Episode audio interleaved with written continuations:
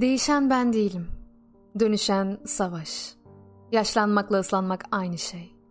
Bir yağmurun gölgesinde ihtiyarlamak. Değişen ben değilim. Artık zaman bile yetmiyor yaşadığımızı sanmaya. Yine de ışıklar bu kenti güzelmiş gibi gösteriyor geceleri. Bugün boğulmanın ne kadar süreceğine baktım. Bugün bir pencerenin önünde durdum ve uçmanın nasıl bir şey olduğunu hayal ettim. Beni kafese kapatan çerçevenin dışına atlamanın nasıl bir şey olduğunu hayal ettim. Ama benim hayalim umursadığın birinin seni bulmasının pek nazik olmayacağını söyledi. Bugün henüz 17 yaşındayken bir adamın otoyola atlamasını izlediğim zamanı hatırladım. Yol bir yere gitmezmiş. O bir durma biçimiymiş.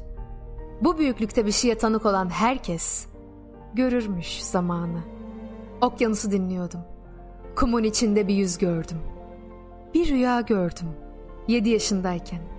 Yolumun üstündeki ağaca tırmanıyordum. Cennetten bir parça gördüm. Bekliyordu sabırsızca benim için. Ve ben uzaklara koşuyordum. Bir gün dünyadan kaçıp gidebilecek miydim?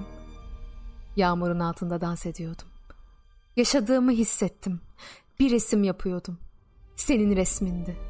Ve bir anlığına burada olduğunu düşündüm. Üstelik bu doğru değildi. Ve tüm bu süre boyunca yalan söylüyordum. İçime üzüntülerimi gömüyordum. Ve uzaklara koşuyordum.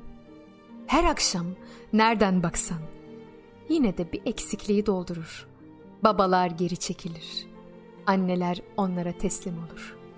Babalar hep perşembe, anneler hep cuma olur. Bir tek kendime bağırdım. Beni bir tek ben duydum. İnsanları sevmekten pek hoşlanmıyordum. Sevdim mi de ölmelerinden korkuyordum. Sözcüklerden başka hiçbir şey bilmiyordum. Gökyüzü sözcüğünün mavi bakışı altında katedraller inşa edecektim. Hem de bin yıllar için. Ama şimdi beni eve götür. Beni ait olduğum yere götür. Artık dayanamıyorum. Ne olur beni eve götür. Beni ait olduğum yere götür.''